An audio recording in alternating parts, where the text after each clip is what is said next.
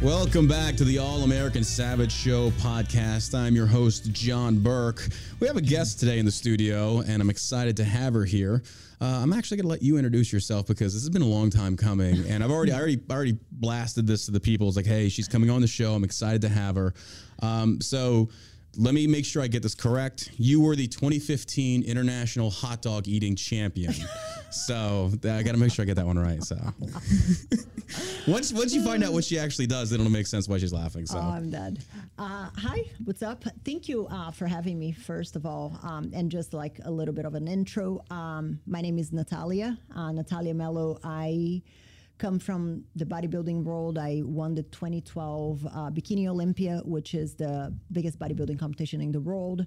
Um, and then from there, I went on to do about um, seminars around the world, which I've done in over thirty different countries, uh, was featured in several magazines. You, you've been around. Yeah, well, that sounds terrible, but no, yeah. in the in the fitness world, Jesus, we're already starting that. Okay, so for a record, like Roger, if you're listening, her husband, I didn't start this. She started that. That wasn't me. I kept it clean. I meant in the sense that, no, you've been around the world with your training seminars because I yeah. want to get into your and Roger's relationship yeah. um, and things you've done with that. But no, you have literally, you you trained around the world. Yeah, I've, I've done seminars in about over thirty countries mm-hmm. um, and um, in, in magazine covers as well. I have been magazine covers in, a, in I would say at least like ten or fifteen countries, from Shape Magazine, Muscle and Fitness, HERS. Um, And I, I, I think that out of all my experience in the fitness, uh, obviously I'm very grateful for the Olympia, and I think that that's what opened a lot of doors. But I think that the opportunity to go to so many different places, and um, it was pretty cool to be like, I don't know, like freaking Siberia, Russia. And uh, you're not making that up. You actually were there. Siberia oh, yeah, and Russia, yeah. yeah. Oh, yeah, yeah, yeah. Um, I've done actually a few seminars in, in, in Russia, um, and being in freaking Siberia, minus goodness no, like it was cold, let's mm-hmm. just put it that way. And all these people coming from like nearby countries like uh, um, Kazakhstan and Uzbekistan mm-hmm. and um, and telling me that they knew about me, and that that that really hit home. That was very surreal. But yeah, as far as like it's a worldwide impact. Yes. Yeah. Yeah. Yeah. yeah. Um, so yeah, that was um, that's a little bit about me. And now I um, I work with Um, ambitious women, primarily moms, who who have kind of like lost a little bit of their footing with their fitness, with life, and they're trying to regain that, and in a simplistic manner, because I do feel that in the fitness industry right now, people just try to overcomplicate things over and over again mm-hmm. to make themselves sound smart. So mm-hmm. I kind of, I do the opposite. I'm like, let's simplify everything. And you're a mother of two yourself. Yes, I have two kids. They were born fourteen months apart.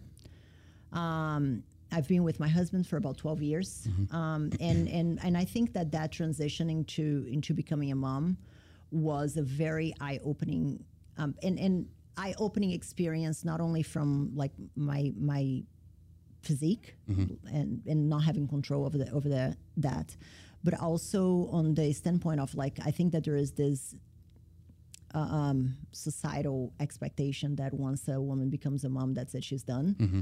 And I would say that um, obviously I had my achievements before having my kids, but from an uh, entrepreneurial standpoint, um, I find myself much more successful and much more accomplished and mm-hmm. much more well-rounded now after having kids. Well, you, yeah, I was about to say, you, you've already had kids, but you're still running a very successful business, online business. You do personal training and coaching for mothers and things such as that. Your yeah. platform continues to grow. So it's not something that's stunted your growth.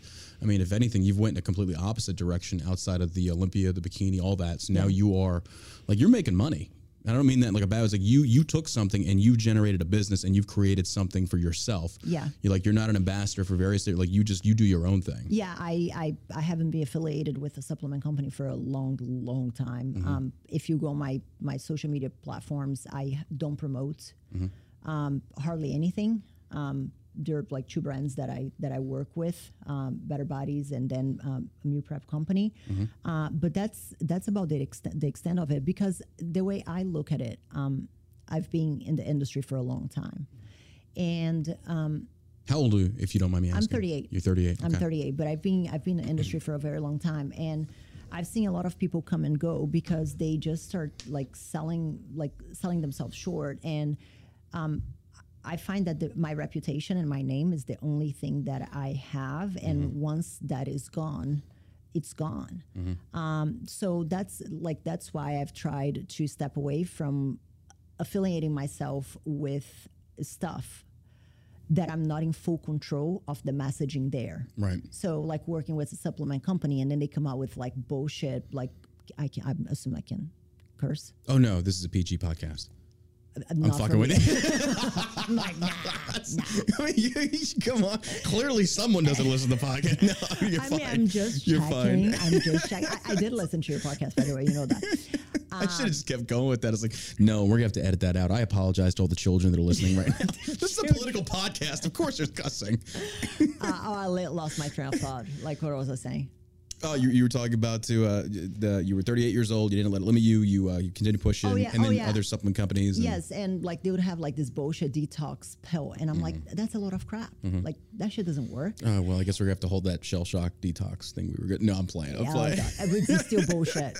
Uh, and then they were like, oh, you have to promote it. And I'm like, but I'm not. Yeah. You don't believe in it. Yeah. Yeah, I don't believe in it. I'll mm-hmm. promote the stuff that I use, and mm-hmm. the, and and that's why I decided to kind of like step away a little bit because I I, I don't want to be talking. I don't want to be promoting stuff that doesn't align. Let me ask you this, based upon what you just said, the fitness industry back when you won the Olympia back in twenty twelve, it was, compared to now, where do you see it going? Where are some improvements and then some things that you see that are going wrong with it? Uh, oh, there's so much wrong. Um, Go I, for I, it. I do feel that um, like social media has been uh, a, a double-edged sword mm-hmm. because it has helped um, give voice to a lot of people who have good things to say, like Layne Norton, for mm-hmm. example, yeah. and the people who, who are out there and know how to properly utilize the the, the masses that um, social media can, can attract. Mm-hmm. Um, but it also has given voice to a whole bunch of idiots. No, yeah, I agree. I agree. Um, and, I agree. and, and, uh, you know, and I think that also on that, on that, it has given, um, everybody feels entitled to an opinion, even if it is something that they know nothing about. Mm-hmm. And before we used to think that people couldn't get in shape because they didn't have the information. And now people can get in shape because there's so much information that they don't know what the hell to do with it. Yeah. Um, analysis paralysis is what they call it. It's, it's just too much. Yeah, yeah, yeah. And and I mean, it's kind of like, uh, and I use this analogy sometimes with all, all my clients. Um, I can give, like, like I'm going to use myself as an example. Like, you can give me all these tools, like, and here's a hammer, and here's like a Phillips head, whatever the hell it's called, and mm-hmm. like all, the, what am I going to do with it? I don't know how to use it. Right. So um, I think that that's kind of w- what's happening in the fitness industry. And then also from a being a female in the industry standpoint, um, I I feel, and that was something that I fought a lot when I started um, the over-sexualization of all the things. Mm-hmm. And I mean, I'm I'm not a nun. Mm-hmm. I mean, if you go on my social media, there are going to be um, like sexy pictures. And I'm not saying that I'm against sexy pictures, mm-hmm. but uh, um, I, I almost feel like people are pushing the envelope a bit too much, mm-hmm. um, and relying too much on the sex cell mm-hmm. cells, and and forgetting that at some point you are gonna have to bring something else to the table that is not just your ass and tits. I feel like I, I agree with you because I feel like a lot of the fitness world has lost track of what fitness was originally about, which is happiness, which it comes from health. And it, it feels like we've just kind of gone off the rails on this one. Now it's all about, like you said, who are you promoting? Uh, you know, sexualizing yourself to such a, a massive extent that people lose respect for something like that. And it's like, look, I, I get that we should be proud of what it is that we work for, one hundred percent. Uh, but it does feel like, yeah, it's just gone off the realm or gone off the rails of common sense to where now it's just like, is this fitness or porn? Because sometimes it's hard to tell the difference. Yeah, I had to start on fault. Like, and again, I like uh, I'm I'm not saying this like you do, you boo. Mm-hmm. I mean, you, you want to show your lady bits on the gram. I mean, go for it. Like lady bits, I love that. Yeah. Uh, I mean, yeah. it's, I get it. it's it's it's your thing, uh, but it's just a personal observation. And again, I think you can be be sexy without being trashy. Yeah.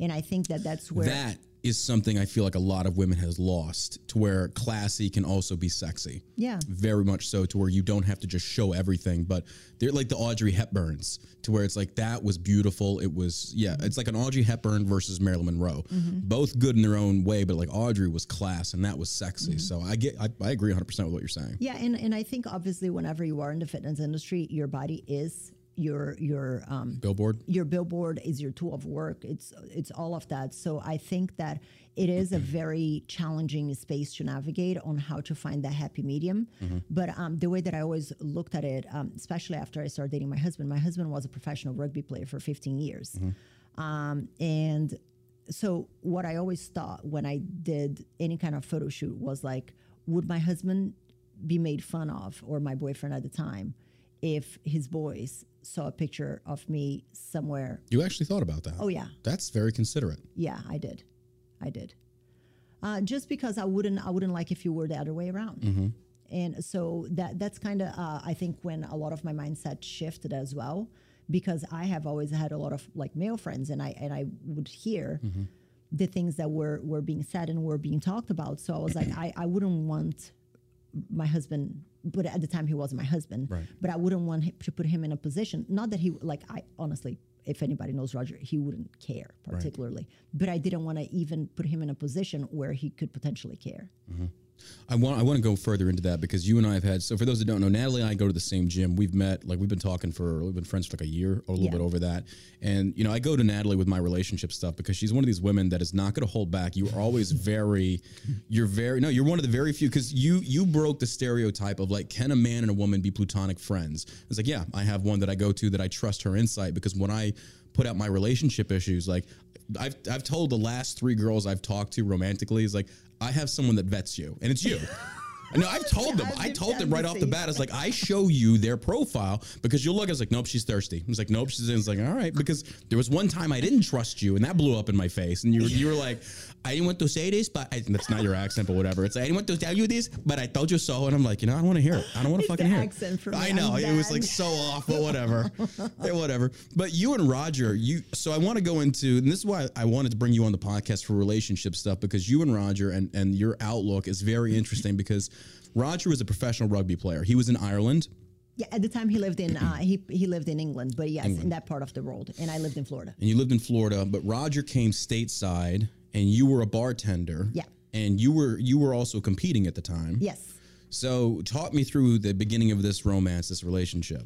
Um. So, and I think I kind of like have to backpedal a little bit, because um I think that.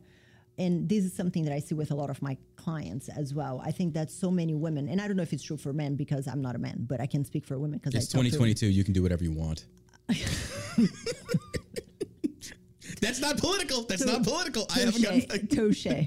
Uh, so um, I think that one thing that I've noticed is that a lot of women will settle for anything for a pile of shit, just because they don't know and they aren't aware of their worth. So mm-hmm. they never think that they can find better. And I used to be like that. Really? Yes.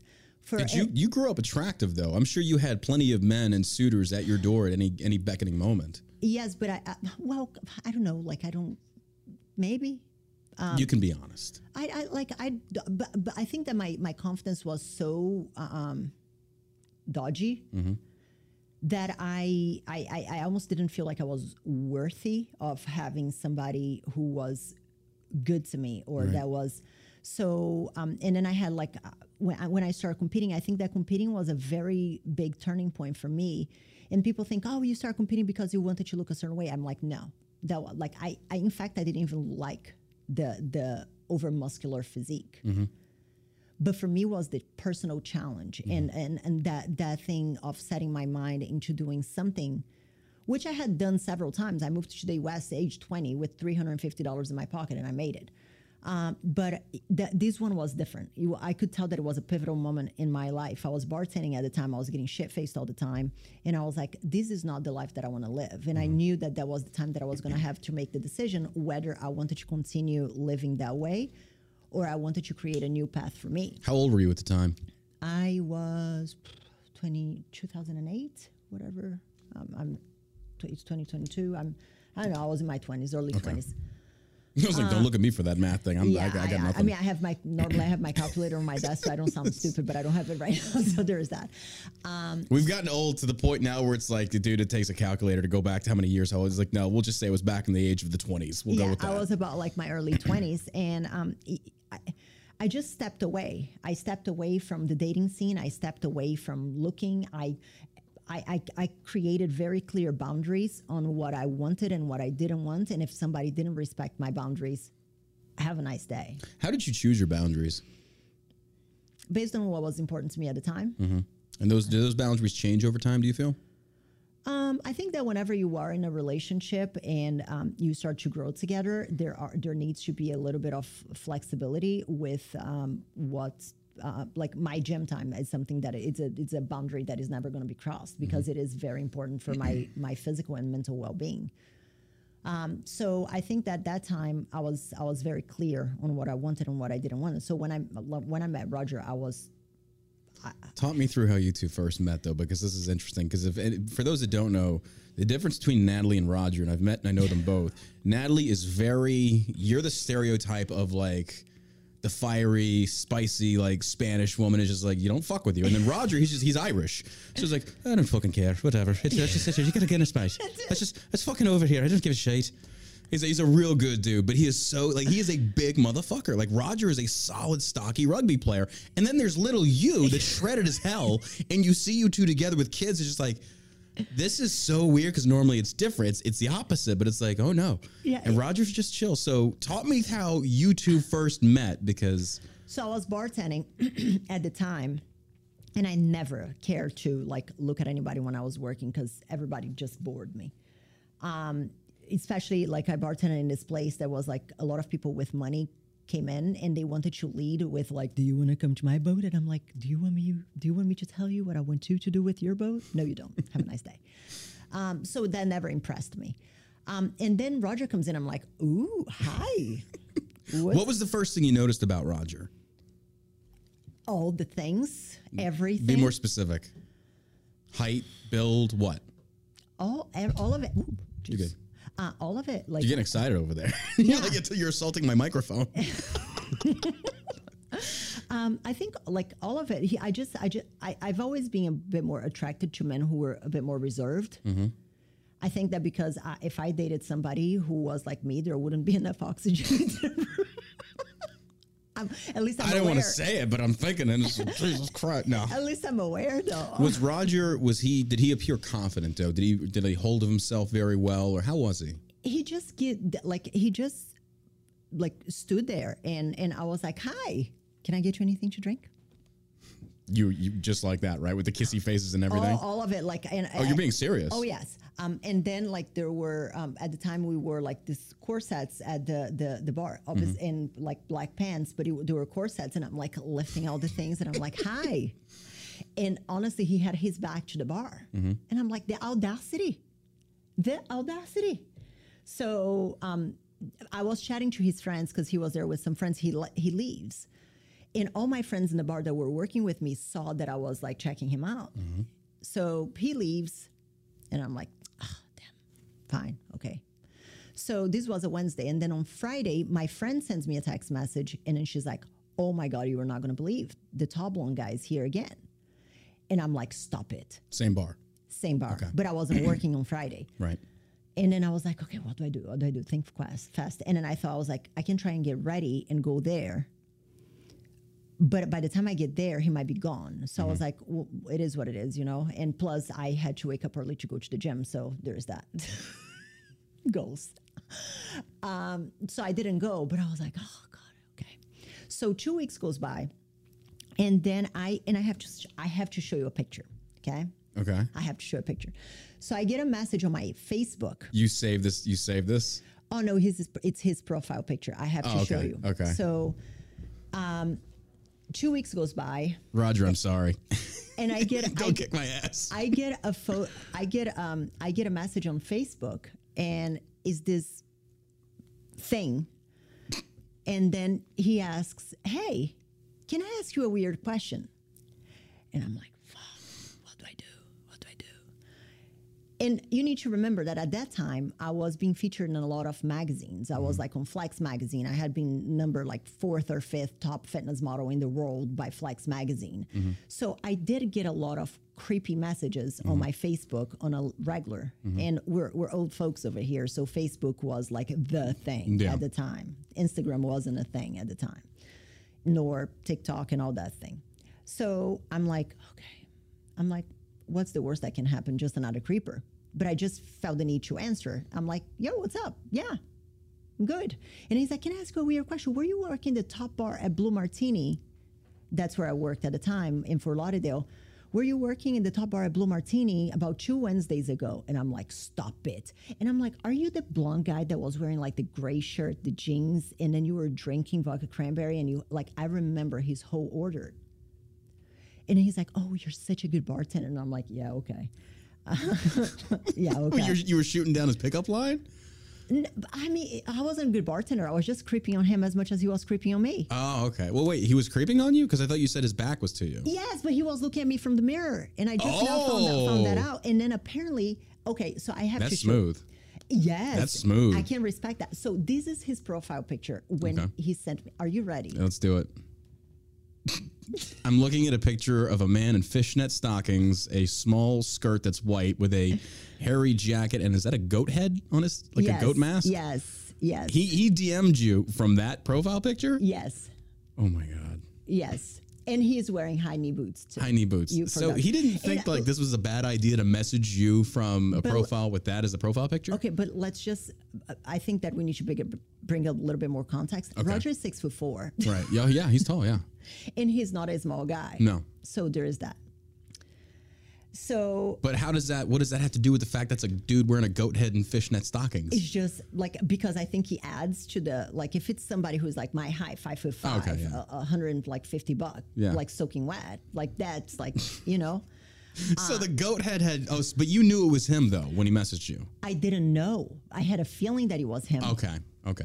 And I was like, were you the blonde guy? So, so we had to clarify, like, you you had a feeling it was him. Otherwise, but, you but, just responded to a dude with a goat head and fishnet stockings. Yes. I mean, I can kind of see the allure. It's like, I just want to see what happens. Like, this is a train wreck coming. I just want to see. Hashtag YOLO. I just want to see where this goes. Yeah. So, um, and then uh, he's like, oh, you're such a great bartender. I'm like, yeah, I'm so good. Um, and then we start chatting back and forth. And I'm like, huh. And, like, because he is such a good-looking guy, I thought that he was going to be, like, a little bit of a bimbo. Mm-hmm. Like, you know? And, yeah. I mean, I'm sure he probably thought the same about me. And then we were chatting for, like, three months. And then I, at the time, I was going to Italy. And I, he lived in England. And I was like, yo, I'm going to Italy. Do you want to come, like, hang out? I mean. I mean. So, and then he's like, yeah, okay. And I'm like, okay. So, and I'm, um, I have a little bit of trouble with um, time management, which I think you know. Um, well, just so you know, we were supposed to go live at two p.m. today, and we went live at like what two thirty? No, I'm. It was two forty.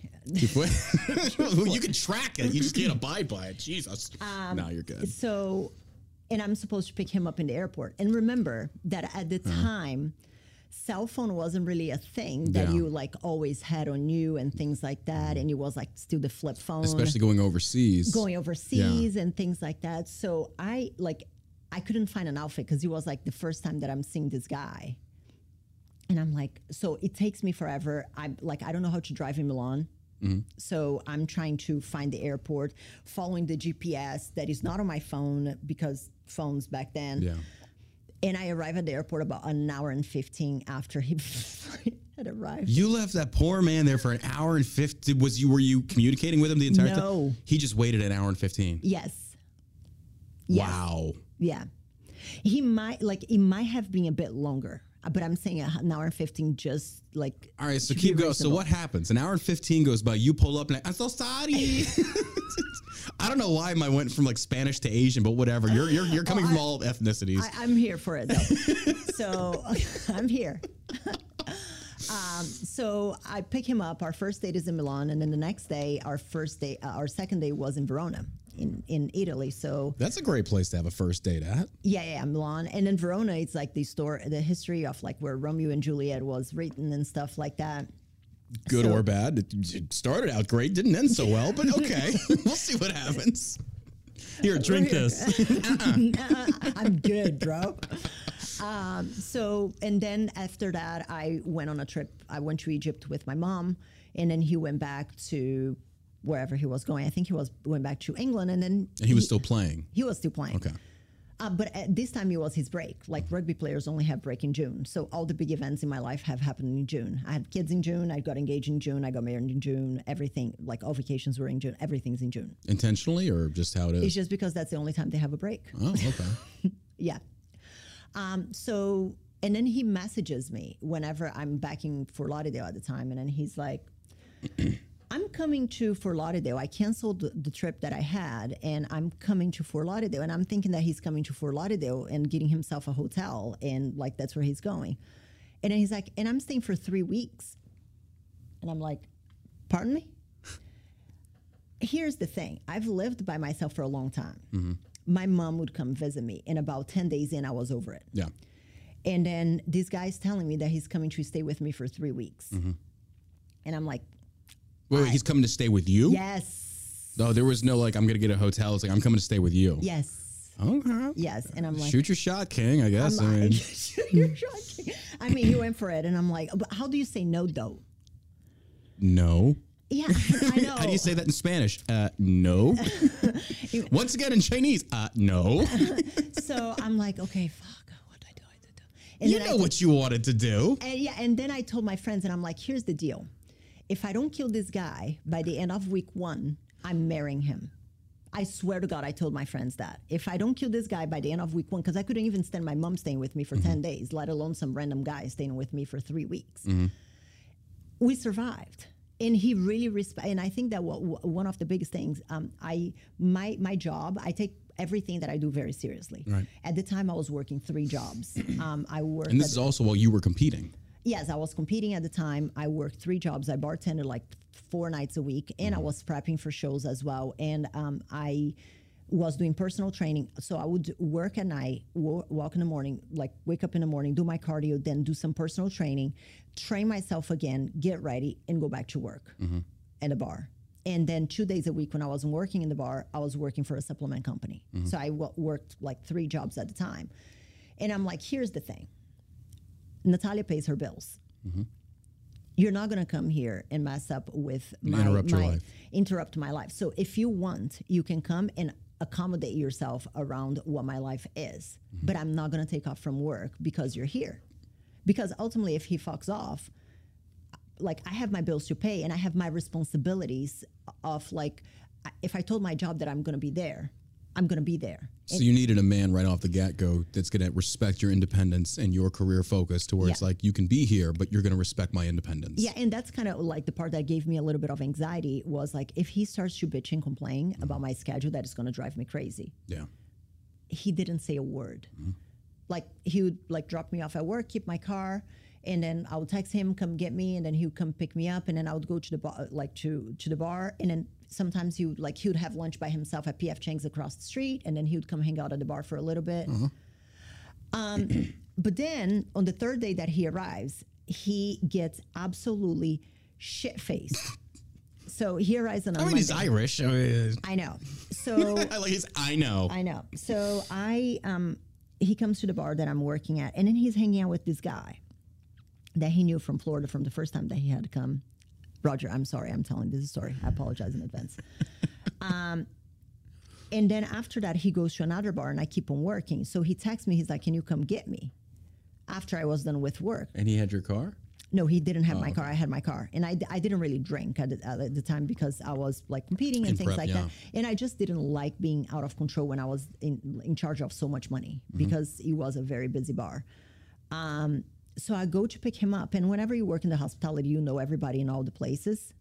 Uh, so I arrive to pick him up, and then my friend who is at the door, he's like, oh, you're with the vodka soda guy? I'm like, oh, that's not good. Mm-mm, mm-mm, not good.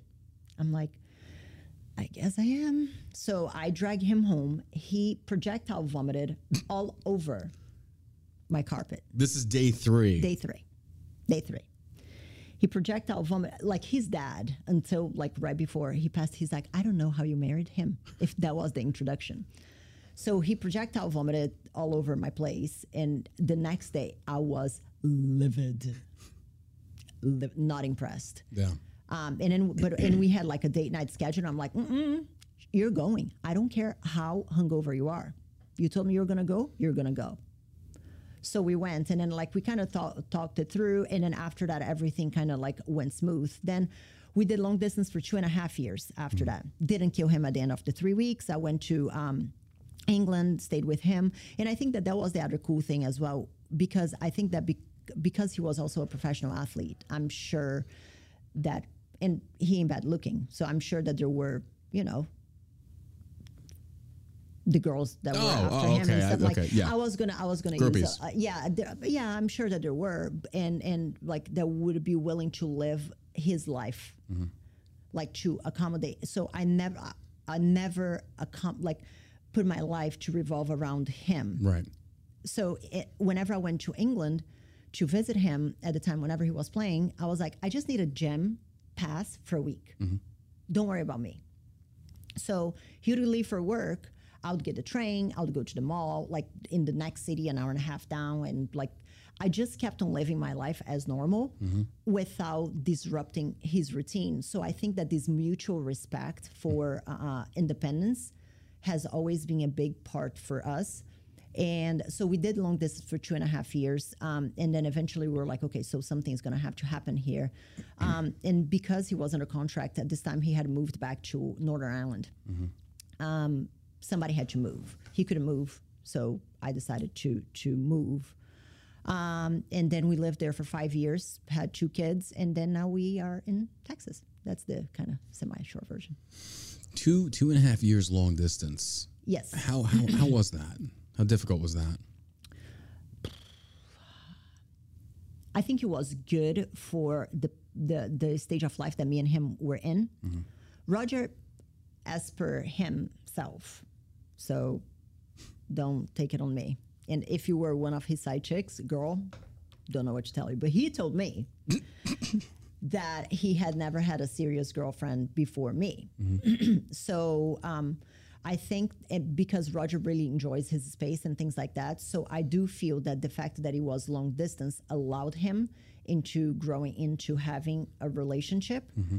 And I think it was good for me to grow into having trust, because I I um, I always struggle to trust people, um, especially in a relationship setting. Um, so, but I I didn't have a choice. What was I supposed to do if mm. I thought that he was lying to me? Get in a plane, go to London Heathrow, and like yeah. see if there was some bitch parked in his like garage. Like yeah. I couldn't do that, so I had to learn to live. And I had to learn to trust. And you dated some guys that I remember the story you told me about the one gentleman that you dated who had the magazines in oh, view. Creepy. Like, tell me that story. Like, oh, how that was, that was creepy. Oh, yeah. And that's the thing that I also um, like im- impressed me about Roger. Like, I, I, um, and probably impressed him as well. I had my life and my career, and he had his life and his career. So Roger was never a fan. Mm-hmm. Um, he he didn't really like. He was proud of my accomplishments, but he wasn't a fan. Right. And there is nothing wrong with being a fan, but I do think that it brought, for me personally, a lot of clarity on when to step away from competing, when, uh, when what was best for me, because my relationship wasn't intertwined in that industry. Mm-hmm. So I didn't find my worth within my relationship to be based on my accomplishments. And because I think for Roger, Roger also comes from a big family of very good rugby players. So I think that for him was kind of the same thing. Right. She knew He knew that I was with him because I liked him, mm-hmm. not because of his accomplishments. Or, or not status because, and stuff, yeah. Or sta- I, I, could, I, could, I didn't even know what rugby was when I met him, mind you. Like, right. no idea, no clue. Uh, I didn't even know that was a sport, mind you. It's fine. Yeah, it's fine, so yeah. so I think that that was... Uh, That was the thing, and, and he allowed us to grow it. So with this guy that I dated before I met Roger, like the guy, I look in the back of his car, and he has like all these magazines that I was in. Mm-hmm. I'm like, the fuck is that? How long have y'all been talking already? Or was this like a first date? No, we were talking for like a month or, or something. And then like he sends me like this grocery list of stuff that he wants me to get at the, I'm like, bro, mm-mm. Wait, he wanted you to go pick up groceries? Yeah, he's like pecorino romano and like sparkling water with grapefruit subtaste. I'm like, mm-mm, mm-mm, nope, not happening. And then I ghosted his ass. Uh-huh. I can imagine it'd be pretty weird to like look in the back seat and there's magazines of you. Yes, that was They're probably weird. Like some Lubriderm and some Kleenex. Oh, that was just, that was just weird. And like, and then one, like one time, um, um, I don't know, he, the, the same guy, he mentioned something about like, um, what, what was it? Like we were going out somewhere and then he, he tried to tell me how to wear my clothes. And I'm like, I'm like, mm-mm. Let's, no, let's talk about that. That's not, that's I'm a very, like, that's a very good topic to discover because, um, I'm like, nope. Mm-mm. No, I like, I almost like went with a burqa just mm. to piss him off. Yeah. I'm like, no, like those were my boundaries. Mm-hmm. And also like I would be in the gym and he'd be blowing up my phone, even though I had told him, I'm like, bro, if I, you call me and I don't answer it's because I'm busy. Right. Don't, don't like keep on calling. It's because I'm probably in the gym. And he kept on calling and that annoyed me. And that, that was, I think, a big thing for me uh, w with Roger, that he respected my space. Mm-hmm. He was confident enough not to like freak out or be so clingy or needy enough to where if you didn't respond right away or whatever, he didn't just try and blow you up for constant oh, attention. Oh, no, absolutely not. And even with my, like my career and like, because when you're being featured on Flex Magazine, I mean, I'm not like spread eagle, but, but there are, there are pictures that are like going to be in like in a bra and, and mm-hmm. It never bothered him, so he respected that, mm-hmm. and that's why I think that I, I made a point to respect him mm-hmm. when it came to the choices that I made and pictures that I took when we were dating. Was it ever like one of those things like you asked him, like not permission, but like what do you think about this? Or was it just like you just took it upon yourself to always try and honor you, what you think his wishes would be? I don't even think his wishes would be because like, for example, if I have two pictures on my phone, I'm like, which one do you like best? Mm-hmm. He'd be like, oh, I like this one. And I'm like, really? And that would be like the like skimpy one. And I'm like, what are you doing? He's a, he's a man. I mean, I, I know, but I'm like, I was oh, just as far as like to post? Yeah. Oh, okay. Yeah. I thought you meant in general. No. Oh, okay. Um, so he, he's very secure when it comes to that. And like, mm-hmm. for example, like he met you through me. Mm-hmm. Did he treat you like weird because of it? No, no. But you were my, my gym bro. Yeah. You know what I mean? So. Oh, okay. Gotcha. Gotcha. So yeah. He's always been very confident like that. And like my very good friend when I bartender was, was uh, like, was a man mm-hmm.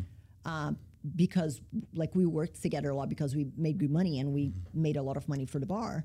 And he came in and he became besties with my friend. So I never felt the need to act differently because he would be jealous or anything because it's not right. him. So I think that that... Uh, the, so the confidence, his confidence went a long way with you. The fact that he was not um, insecure in you having ma male friends or anything like it, to, to me, that would be, that would, that would go into the realm of like, he's confident in himself. He knows his self-worth. When you devalue that by trying to project insecurity, saying you're calling them all the time, you're needing constant attention, that's not attractive whatsoever. And I think a lot of people don't seem to understand that, especially, mm-hmm. you know, in a new relationship. It's like you have to let it develop and blossom and things like that. So no, it, it makes perfect sense. And even if you look at it, like I was traveling the world with the supplement company that I was with at the time with the best looking men in the fitness industry. Mm-hmm. How many of them were gay? I don't know, nor do I care. Because I figured, like, because there's a lot. I, I, I, like, I honestly don't know. And I never found that attractive. Mm-hmm. And that's the other thing. Like, Roger doesn't know the difference between pedicure and manicure. I don't either. Exactly. And, and, and, like, and, and, like, I, and, and like that, that for me was attractive okay. in him because. So you don't like effeminate men. Oh God, no. You like Ew. masculine men. Yeah, yeah, yeah, yeah, yeah. yeah. Because um, I feel like if I have like effeminate men with my type of personality. Yeah, you walk all over them. Mm-hmm. Yeah. That, that that dynamic works though, because we talked about boundaries before and you said that Roger, he's easy to get along with, but then there are times when like when he puts his foot down, you know better. It's like, no. Yeah, I know. I know. Like I, I just I just kind of know how much I can push, and whenever I push and he says no, I'm like, yeah, yes. Why do you yeah. do that though? Like why I, I want to delve into that. Why is you as a very dominant personality, why do you think women do that as far as, because I dated a woman very similar. She told me from the get-go, she's like, I like to push the envelope to see what I can get away with. And I told her, it's just like, I'm not here for that. It's like, that's me personally. It's like, like if, well, let's go back to this. Why do you think you do that with Roger? I don't think I do that anymore. Okay. Um, I, I probably do, but like with mundane. I was about to say, I think you probably do. Like, but just with mundane stuff, like, are we going on vacation in July? No, we're not. Oh, come on. And then, you know what I mean? Like, mm-hmm. I don't know, like just silly stuff, like with the kids and. Let's go back before that then. um, to see the red flags, I think. Okay. Um, to see to see the red flags, and also to to see how much self-respect he had. I do like that. That makes sense. To see how much self-respect, how much of my shit he would be able to put up with. Mm-hmm. Before he was like, mm-mm, not with me, not today, Satan. So it's not today. Oh my God! So it's a way. It's, it's like what we call in the military, like a reconnaissance by fire. You're going to see just what his boundaries are, just to, so you can see first. Because I've, I've I've spoken to a woman, and it was a very sim, sim, similar situation. Well, not exactly, but it was one of these things. It's where like she dressed a certain way, and not like insanely provocative, but like her nipples would be very clearly displayed through her tops. And I was like, I have an issue with that. And it's not that I'm wanting you to cover up and wear a burqa, but it's just like when you're with me, I was like, I don't like that. If other women want to do that, that's fine, but I would never be with a woman that is like that. Those are my boundaries. It's not saying that I want you to change what you're wearing, just put on some covers or something so they're not just prominently poking out, because I feel like that's going to attract the wrong kind of attention. And you can feel free to disagree with me because I, I know disagree. This is, okay, go for it. I disagree. And you here, have the right to be wrong. Go ahead. So, but here, here is why I think that that is problematic. Okay. Because the moment that you start to tell her how to exist, mm-hmm. and how to do, and because I personally know you, I know that um, whenever a woman is very submissive, mm-hmm. it becomes a problem, mm-hmm. for you, because in the process of submission, she loses herself. Yeah. So you basically end up with a female, like a, a John Burke in skirts. Yeah. I would totally pay to see that. Oh, I mean, Roger has some tips. But don't you think, though, because, I mean, there are boundaries. Like, I'm pretty sure you would not be okay with Roger doing certain things as well when it came to, well, I guess it's different for a woman versus a man because there's more stuff to show off on a woman. But, for or for example, it's like, would you be okay with Roger starting an OnlyFans and posing nude? I wouldn't tell him, like, now that we're married, I think that I do have a little bit more of a voice when it comes to that, especially mm-hmm. because that's not what I'm at. Mm-hmm.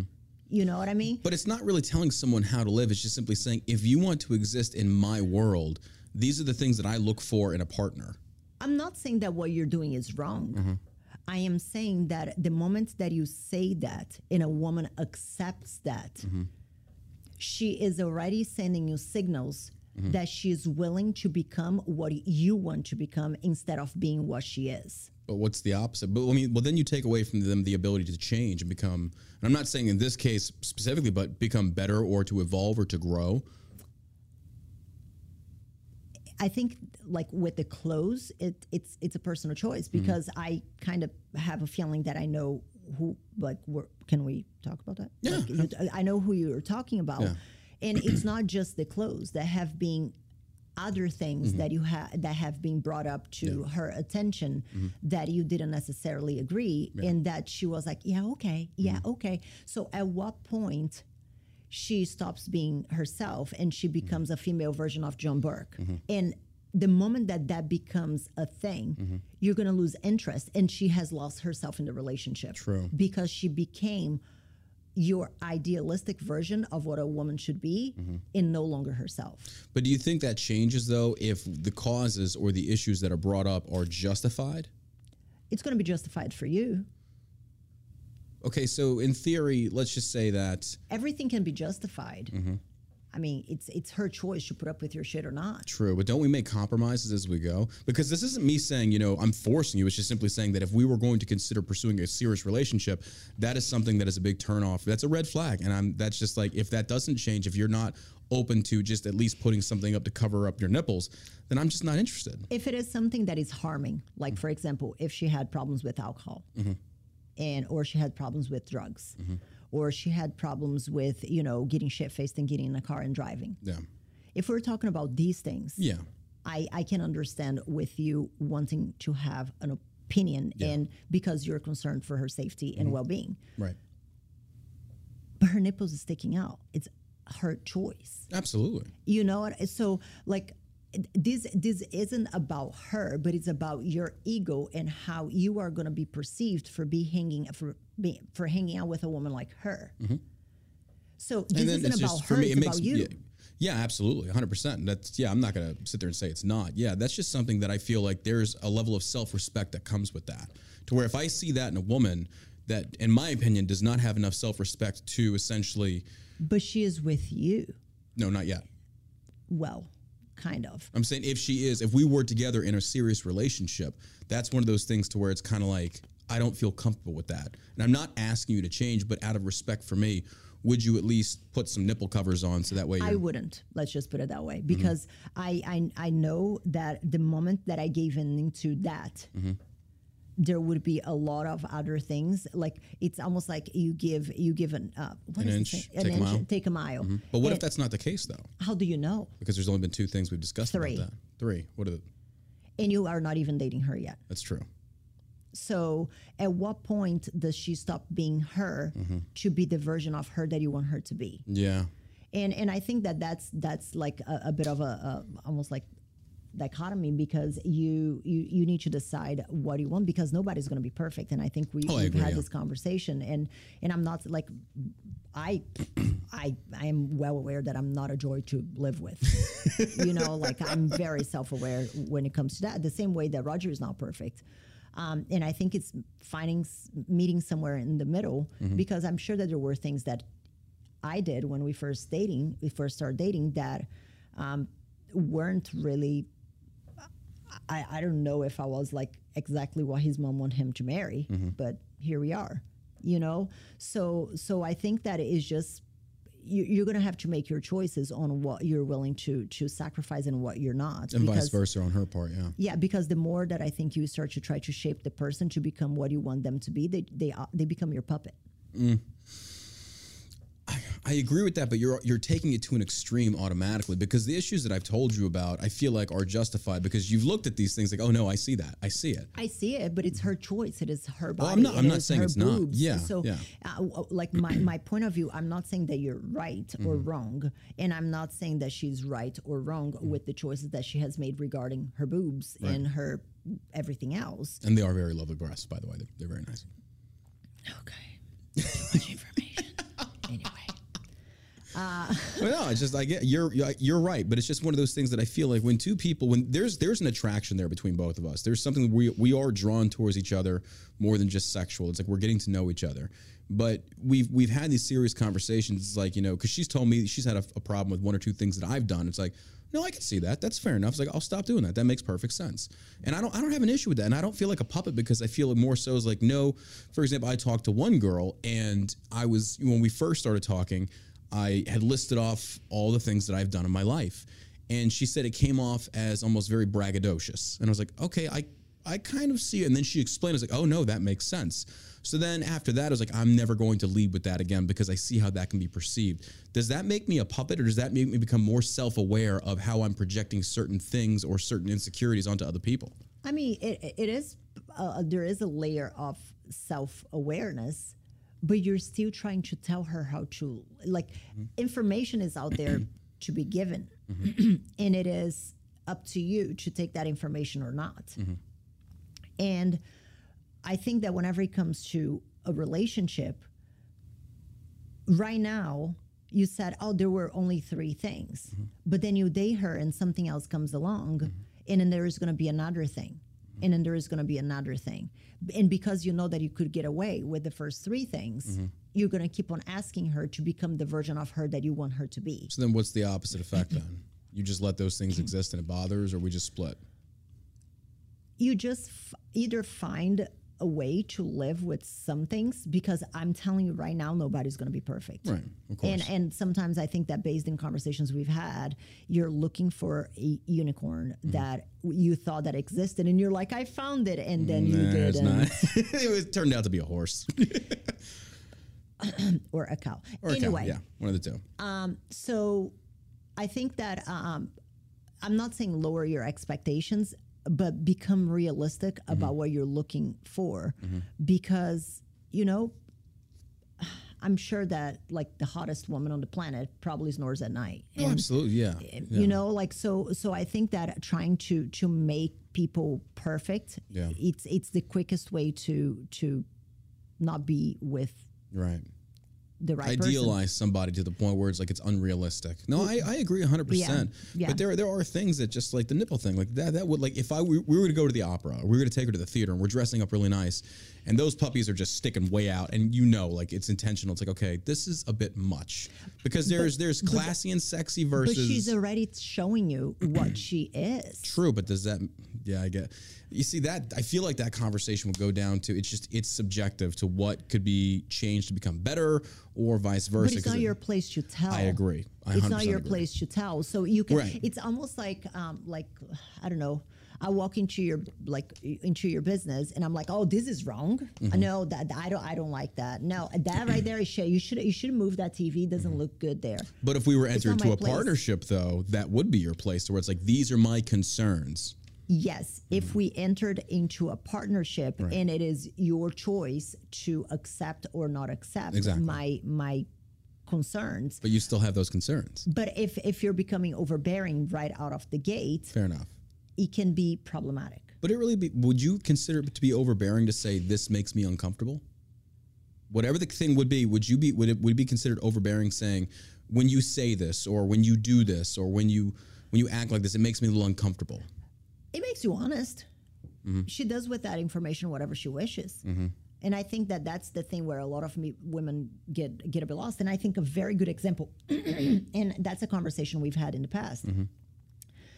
And I'm going to get shit for this, but YOLO.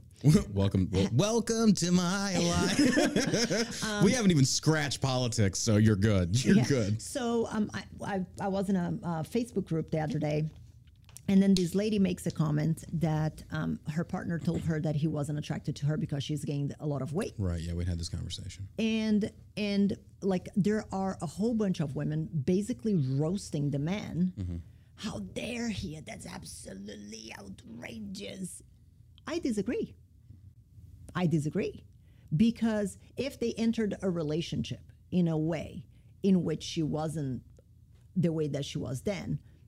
And he is, in fact, not lo no longer attracted to her. Mm-hmm. Why shouldn't he be able to say, like, everybody's an adult? Mm-hmm.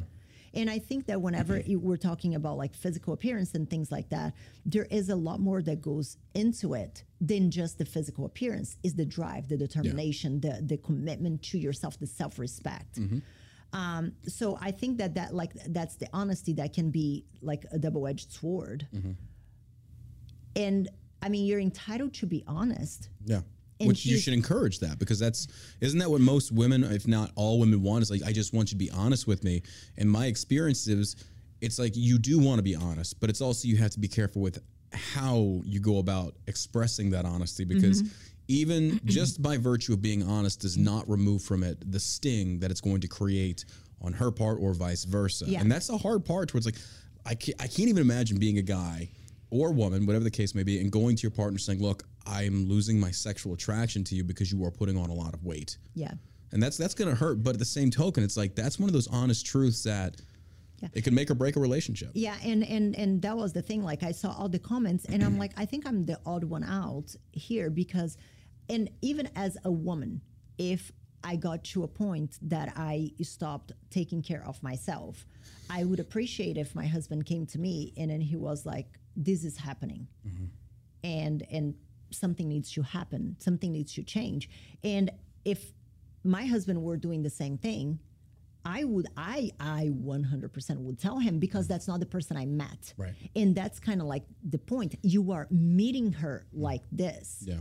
She's not becoming like a, a hoe, like a, no, like dressing like a hoe. She's not like becoming and start, she didn't start to dress like a hoe after you guys start yeah. dating. Yeah, you you went on to it like you got mm-hmm. into it with her dressing that way. Mm, technically, no. First few dates wasn't like that, and then afterwards it was like I started seeing. It's like okay, yeah, that's that's not something I'm comfortable with. I just to me it's like I so I am attracted to a woman with self-respect mm-hmm. to where her body is for that lover, that person in her life. Like, this is for you. This is for nobody else. And I'm not saying anyone's individual opinion on that is right or wrong. That's me personally. Mm-hmm. And I would be the same with her, to where it's like we were committing to each other. So that's the way I view that. And it's not a sense of me saying I'm going to control you. It's just saying that if you want to enter into my space, these are my standards. Like, my standards are, I want you to have self-respect. I want you to have enough confidence in yourself that you don't need to seek outside validation or approval from other men, because you don't need it. Like, you're naturally beautiful. Like, you don't need to do that. And that to me is a massive sign of confidence. And that's what I love seeing in a woman, because when a woman, like, you're right. I, if someone is so submissive, there, I think there's a difference in evolving and becoming better versus you are just submissive. It's like, yes, sir, no, sir. Anything you say, they're going to agree with, because we've had that conversation. Mm-hmm. Someone I was with in the past was the exact same way, and I lost all respect for them. I do need a woman that challenges me. Yeah. And I, I will agree with that. But I also see that there are some things that we can come together and discuss, communicate, and compromise on. So maybe if it's like, she'll bend on this, I'll bend on that. Or like it's... I think I it's just, in any I, relationship. I just, I just find that it is challenging when it starts out of the gate like that. Yeah. With, with, because... ultimately, you are not falling, quote unquote, falling in love with what she is. Mm-hmm. You are falling in love on what she can be. True. Based on your mm-hmm. guidelines. But those those are also very I mean, cosmetic details, though, because her personality I genuinely like. I like she's got this. She she impressed me because she has a lot of depth that I didn't realize. I passed her off as a bimbo, and then we talk, and I was like, wow, she's actually really intelligent. She's got some depth. Like, I'm mm-hmm. fascinated. I'm attracted to this woman now. Mm-hmm. And she's got discipline. She's got drive. She's ambitious. Like, okay. So the whole nipple thing, is that a make or break thing for me? No. Does it make me uncomfortable? Yes. But I'm just going to be honest right out of the gate. So I think we have to clarify that, that that's not something that's like, you know, this is the nucleus of what I'm attracted. Like, I'm only with you for your boobies. I was like, that's not it. That's just mm-hmm. a byproduct, or not even a byproduct. That's just a, a fringe benefit, if you will. But it's just, yeah. So I, I do have to clarify, like, I am attracted to her personality. Like, she's a very, the other thing is, in regards to submissiveness, she's very loving and nurturing and understanding. She displays very effeminate qualities, which I really, I really like that. But she also is ambitious. She lives by herself. She's on her own. I respect the hell out of that too. No, and, and like that, that's, that's amazing. And she is in fact beautiful. But I, I do believe that whenever we're talking about starting out of the gate mm-hmm. with you imposing what you want her to become mm-hmm. instead of, because I'm pretty sure that there were things whenever I started dating Roger that didn't necessarily, because especially with the very different cultural backgrounds. Mm-hmm. I mean, yeah. the part of Ireland that he's from, it's a very conservative, right. uh, like very conservative. So imagine this, he's coming home and he's like, yo, mom, never brought a girl home. Mom, I met this girl. She does bikini contests and she's a bartender in Miami. Right. So I am pretty sure that whenever we were about to, like, I was, he was about to bring me to meet his mom, there were some things that he probably wanted to tell me that I didn't realize now in hindsight that would make maybe a better impression, but he let me be me. Mm-hmm. And I think that that's what I always appreciated about him, yeah. is that he allowed me to be me. If I was to take her home to my to meet my mother and she had her nipples sticking out, that wouldn't happen. I would never take a woman home to meet my mother like that. I have way too much respect for my mom to do that.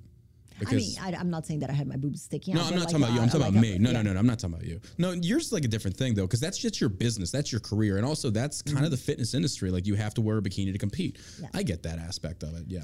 Um, but whenever we're talking about like, like you didn't go meet her in a bikini. It was like, hey mom, this is my girlfriend. Like, good, yeah. good for you, sweetheart. She looks amazing. Fucking crazy. Crack her Guinness off that horse. uh, yeah, no, but I, but like it's more the point that there were probably things that didn't necessarily align, or that he wanted to point me in a better direction, but he allowed me to be myself. Right.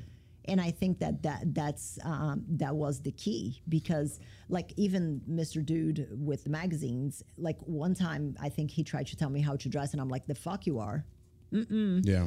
But it was actually the opposite way. He was like, oh yeah, like can you wear something sexy like to go to a club? And I'm like, mm-hmm. no, I'm going to wear whatever the fuck I want. Stop it. Mm-hmm. And I didn't, I, I'm like, I'm tired. I'm not going. Right.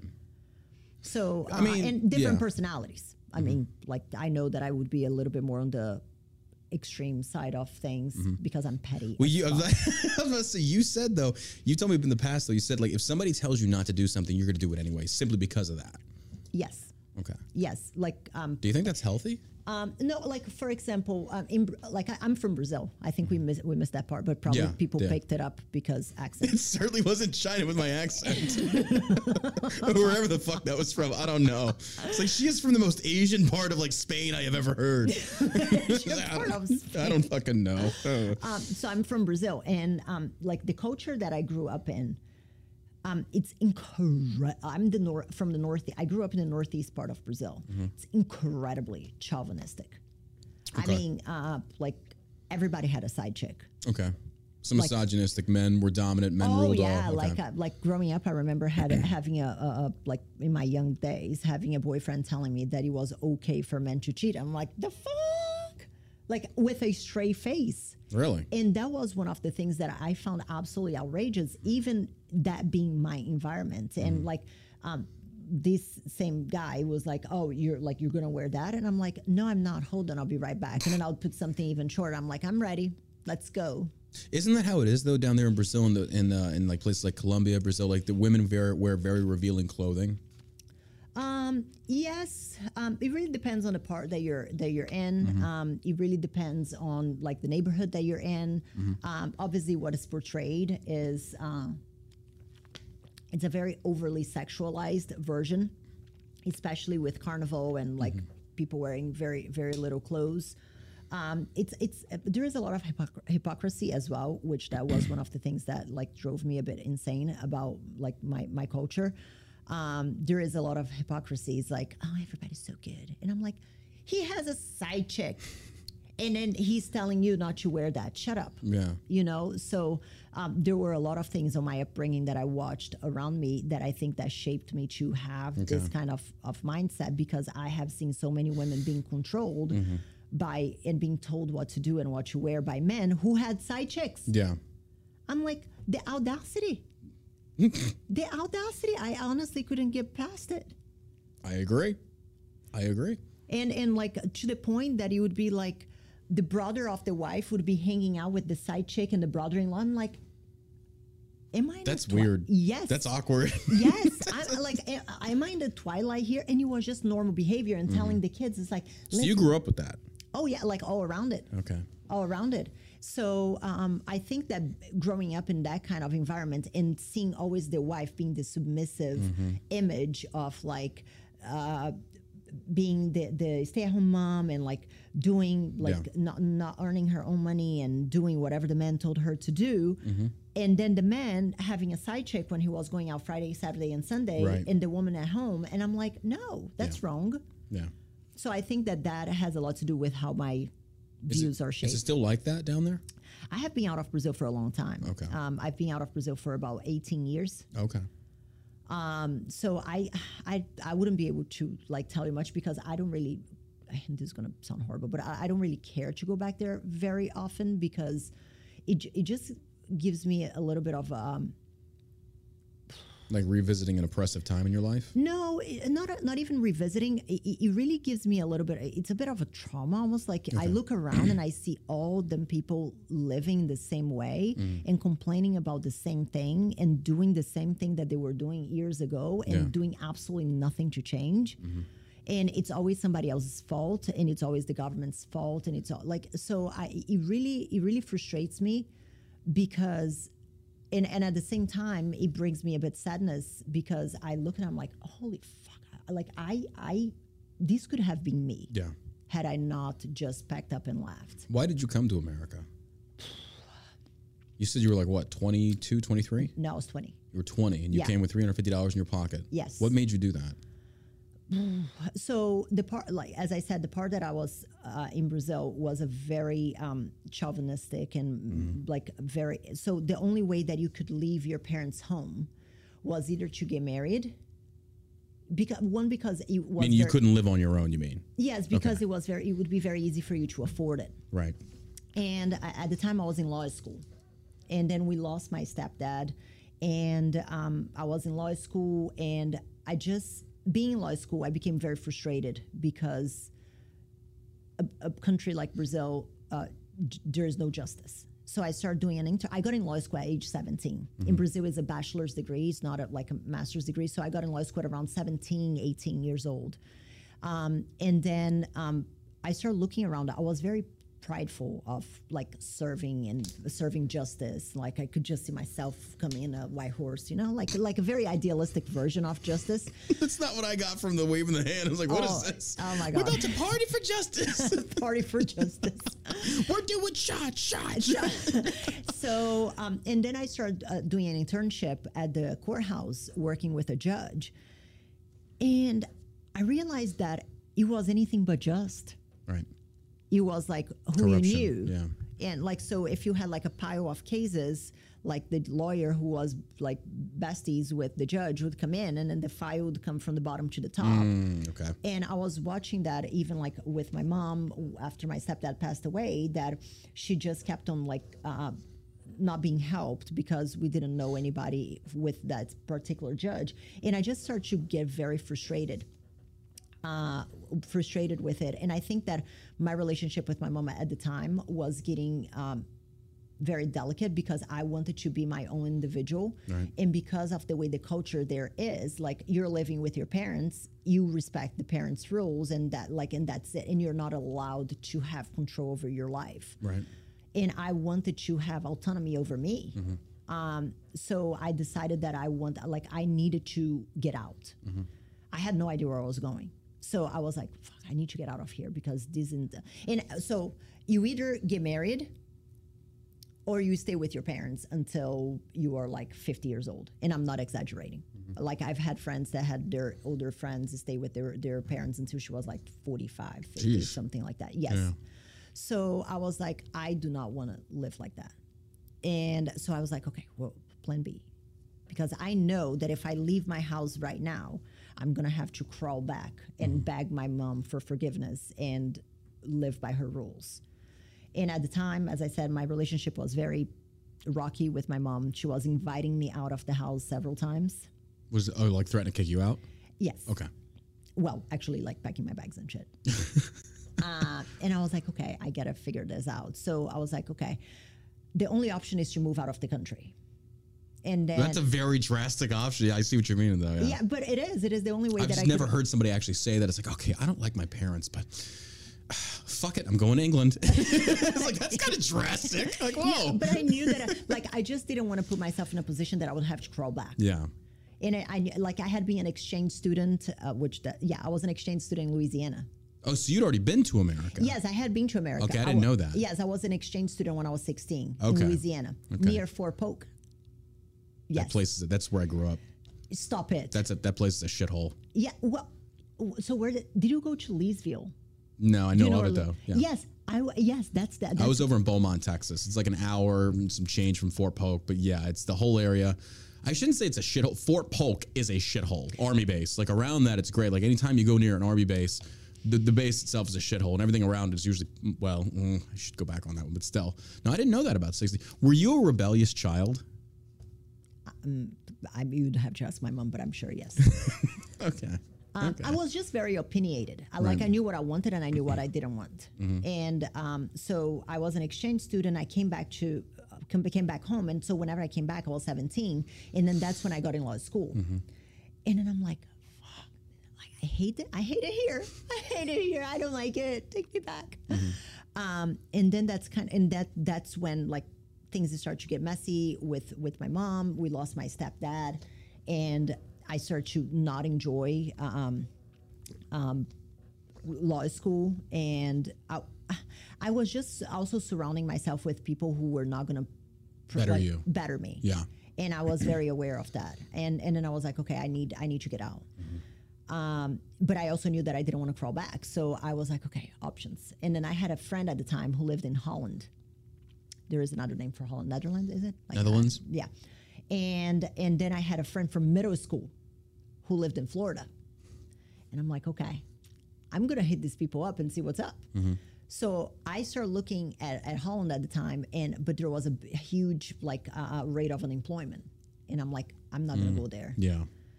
And then I was like, okay, Florida is my option now. So I called this friend that I had from middle school, and he was a very good friend that I had from middle school, and we were like a whole bunch of, and he was the only guy that used to hang out with us. And at the time he was married, and then he was like, okay, it's going to be weird if you come to my house. But I'm I'd, I'd say so, just a little bit. Yeah. Hey, and babe, I got a girl from Brazil come. Like, what? No, but like his wife was Brazilian as well. And actually, I'm still friends with her. Okay. With the wife. Okay. But not with him. Oh. No, like, not. It didn't end in bad terms. Okay. We just like grew apart. Grew apart but, okay. but I stay friend with, friends with her. Fair enough. Um, I was like, he, he did something. He did something wrong. No, no, no fair no, enough. No. That's why I was like, when you said, like, I'm still friends with her, but not him. I was like, uh-oh. Oh, he did mess up with her, but that's his problem to be had, okay. and her problem to be had, and I'm not about to get in the middle of it. Gotcha. Um, so I, he was like, but I'll find you a place to live. Mm-hmm. So um, he helped me find a place to live, picked me up in the airport. I arrive, and I'm like, oh, shit. I didn't have a job. Yeah. I had three hundred fifty dollars, four hundred dollars in my pocket, so I go to this place that I was to live. Covered in cockroaches. You like, like the like it was the hood. Yeah. Like shootings outside. I mean, you couldn't like the people that lived in it smoked inside the apartment, so he smelled mm. like an ashtray. All I could think about when you just said that was that whole Drake. So started from the bottom. No, no, I get, it, I get it. I agree. Legit. Like, yeah. and then I'm like, it was so bad mm-hmm. that I had to put a Ziploc bag on my toothbrush. Jesus. Oh yeah, and tie it with a hair tie so the cockroaches wouldn't crawl on my my on my toothbrush. Good Lord. Yeah. So and then I was like, okay. And my three hundred fifty dollars, four hundred dollars, whatever it was at the time, it was enough to pay for one month of rent in that palace. But I, I mean, I compared had compared to where you're at now, that's a drastic improvement. Yes. Um. So I um. And then they helped me find a job, and um. Like I. had to ask for help for with with rides to get me to where I needed to be, and so um, I cleaned restaurants as well. Like I, I would work from midnight to five o'clock in the morning to earn like twenty five dollars cleaning restaurants overnight. It's mm-hmm. not fun, I can tell you that. Um, so and then eventually people start talking about how bartending was good money, and mm-hmm. I'm like, okay. So. I was actually in the cleaning crew for Blue Martini, the the the bar that I used to work at, and every time, every night I would come and I would look around, and I'm like, and I would see the bartenders counting money, and I'm like, holy shit, that's a lot of money, mm-hmm. and I'm like, ah, I hope one day I get there, and then I just kept on showing up every night, and then one night when I came to clean, I spoke with one of the managers, and I was like, are you hiring? And then they were like, no, we're not hiring right now. I'm like, okay. So I went on to go to bartending school, which then after I found out that you actually don't really need it, but it was a good entry point. And then after that, I started going to the bar every single Wednesday just for them to remember my face. Mm-hmm. And I would make make a Smart. point. I, I would make a point to see the manager and be like, hi, what's up? Hi, you hiring? I literally did that for like a year. Mm-hmm. Every Wednesday, I would get all my girlfriends to go to that bar so I could wave at the manager so he wouldn't forget about me. Mm-hmm. Eventually, I got the job, and and that's that's where I worked for for six years. And um and I, I remember even when I started there, I had this old Chrysler like Sebring, like that thing. I spent more money on that thing getting fixed than actually anything yeah. else. And I remember this girl giving me a ride to my car because it was in the parking lot and it was dark, and so she gave me a ride and she drove a Mercedes, and I was like, one day I want to have a car like this. And two years later, I bought a car that was just like that. Mm-hmm. So, um, so that, yeah, it's been a very humbling journey. You're very outspoken on, well, I should say, like, you, you don't hold back sometimes on your social media platform, like when it comes to in the fitness world. Like, you're going to call people on their bullshit, like the excuses and stuff like that, because I see you, you know, it's the trend now to where you're holding up the cardboard sign and you just impose whatever you want on there. And you've made a few posts that you even come back in your stories is like, hey, if this offends you, I don't care. This is the truth. Like, do you, you feel like, how, how's that working out for you to be more vocally outspoken towards what you feel is the truth in regards to fitness, nutrition, and things similar? I think that um, whenever it comes to coaching and whenever it comes to even having a business, you want to make sure that um, you're attracting people that you want to work with, mm-hmm. period. Don't let me forget, I do want to talk to you about your business because you've been through a lot. Like, you you run your own company. Oh, yeah. Like, and this is not some rinky-dink little small fry thing. Like, you run your own company, and it's you. At, you're at the helm. Like, you're you're running this bad boy. You yeah. got a lot of people answering to you, and you've had to deal with a lot of bullshit. Yeah, yeah, yeah, yeah. So... Um, So, and, and what, one thing that I was noticing is that I was trying to be, like, very, like, I was afraid of hurting people's feelings. But what I realized... Do you still feel that way? No. I love it. I love it. No, no, I love that. And and and it's not even about not like being being a, a savage. No pun intended. It's not. It's not being an asshole for the sake of being an asshole. Yeah. But people perceive you as that because you're honest with them. And, and here's the thing, though. Regardless of what you say, mm-hmm. people are always gonna dislike yeah. what you have to say. There is oh, so if I'm gonna be disliked, I'd rather be disliked by something that I truly stand for. Exactly. So, and and that was, I think, a, a little come to Jesus moment that I had, because um, I was trying to to talk, and I made another like a post today that was salty, um, and and and I had to come to Jesus that I was starting to attract people who who wanted to find the, the excuses, who mm-hmm. wanted to blame the universe as to why they couldn't do the things that they wanted to do, yeah. and I personally do not have the patience yeah. for it. Yeah. So I. I Life is not going to hand you the per- there is no such thing as a perfect condition. It's like, oh, I'm just I'm waiting for the right time to start a business. I'm waiting for the right time. It's like, there is no such thing. You make it the right time. Yeah, and and and again, um, oh, you're saying that because you're privileged. I'm like, mm-mm, mm-mm, mm-mm. Get back with with Nathalia that was eating the dollar menu from Wendy's because that's all I could afford, living with freaking cockroaches. Mm-hmm. Nice talk, bro. So um, I think I, I have. It was almost like a moment of self-discovery to really understand who I am mm-hmm. and own it. And with that, being very clear with who I want to work with mm-hmm. and speak to those people. Because if I speak my truth, if I speak what I believe in, I am going to be attracting people who align with what I stand for as well. And not even necessarily agree with you, but they respect the fact that you're honest. Yes, yes, yes. Because even like right now, I have two kids, and a lot of the topics that I talk about are like family related and stuff like that.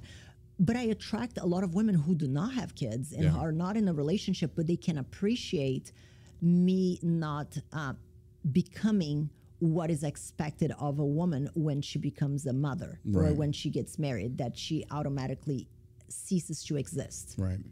So, um, so I think that that's kind. That was kind of like the the epiphany that I had, because I was working with a whole bunch of people that I didn't enjoy, mm-hmm. and I love every single one of my clients right now. Like mm-hmm. I. And, and, and you even turn down clients. Like when you have conversations with potential clients and you feel like they're not going to be a good fit, you tell them, it's like, no, this isn't going to work. Yep. I, I turn down at least like one or two clients a week, mm-hmm. um, which whenever. Because they reflect you. If you. Because they reflect you, essentially. If you take on a client that you can tell is going to half-ass something, that reflects you. Not only half-ass, even if I feel like the person doesn't align okay. with what, um, like with, if I, if I feel like I'm not going to respect the person.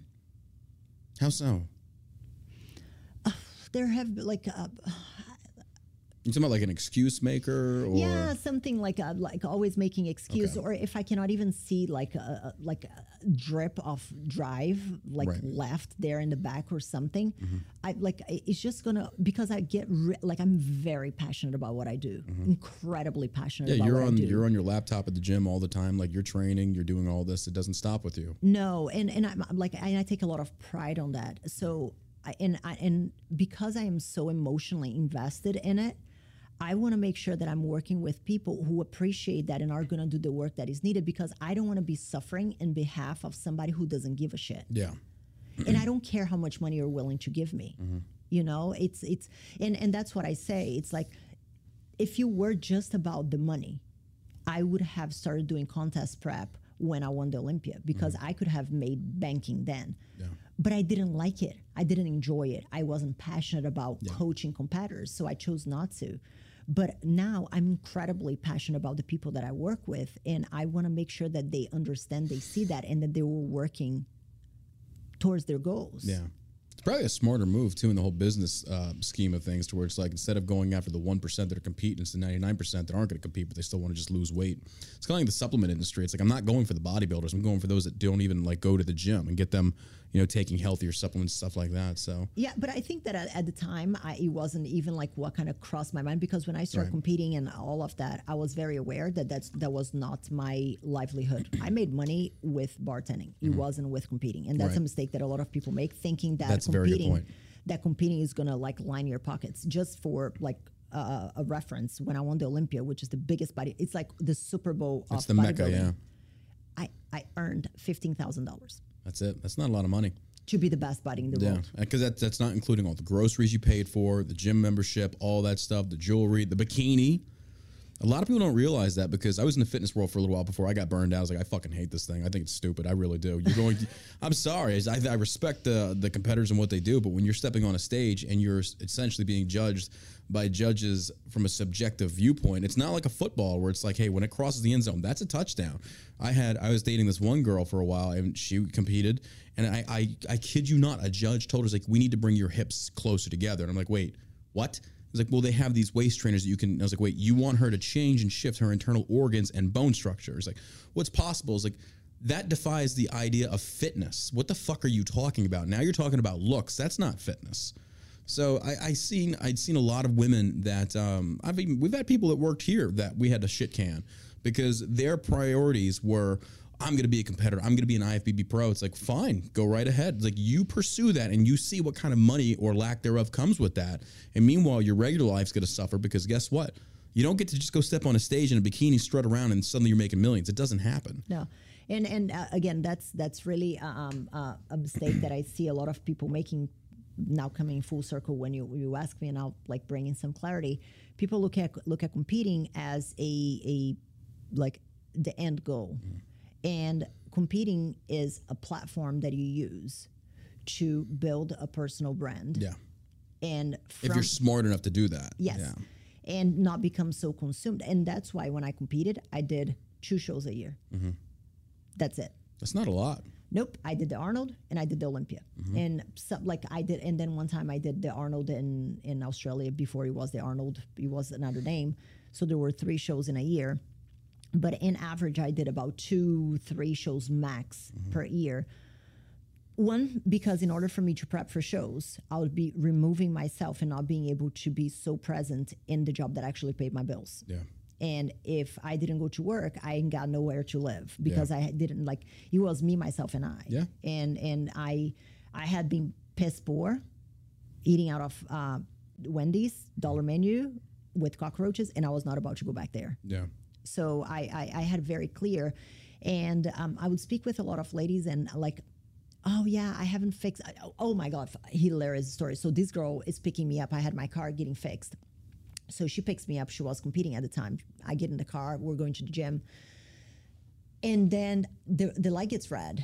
And then she's like, oh my God, I gotta go. Like, I'm like, what are you doing? And then she goes, oh, I need to get the brakes fixed for my car. But I had to buy my bikini. So I used the money to buy my bikini. Mm-hmm. So she's driving around with me inside of it. No brakes. With like virtually no brakes in her car. Jesus. Because she had to pay for her bikini. And like watching this over and over again. And I'm like, mm-mm. Nope. No I don't, I don't get how someone's thought process registers with that, where it's like, I have to divert money from something that is literally could get me killed to a bikini in order to compete, that's not going to pay me if I win. What sense does that make? Yeah, and and so I think that I always had that very clear, and using using the the space and the platform mm-hmm. to grow. Um, I just didn't know what, like when I first started, I didn't really know what it was going to be. Mm-hmm. You know, like I didn't have a product, so yeah. I kind of became the product yeah. when I started doing seminars. Mm-hmm. So I started selling my seminars to gyms. So I could go to different gyms and promoters yeah. and, and they would fly me to the different places. And then, um, so I kind of became the product. And like, if I could go back um, and give an advice to my younger self, you'd probably be to make a product that it wasn't just me, that right. could exist right. um, without me having to go places, because right. that's when I kind of realized. A brand, yeah. No, not necessarily a brand, but having something like I give this seminar and then you're like, hey, and I'm like, hey, if you want to know more about this, mm-hmm. go here right. and then you can buy it here. Okay. You know, like uh, almost like an upsell of right. what I was doing there.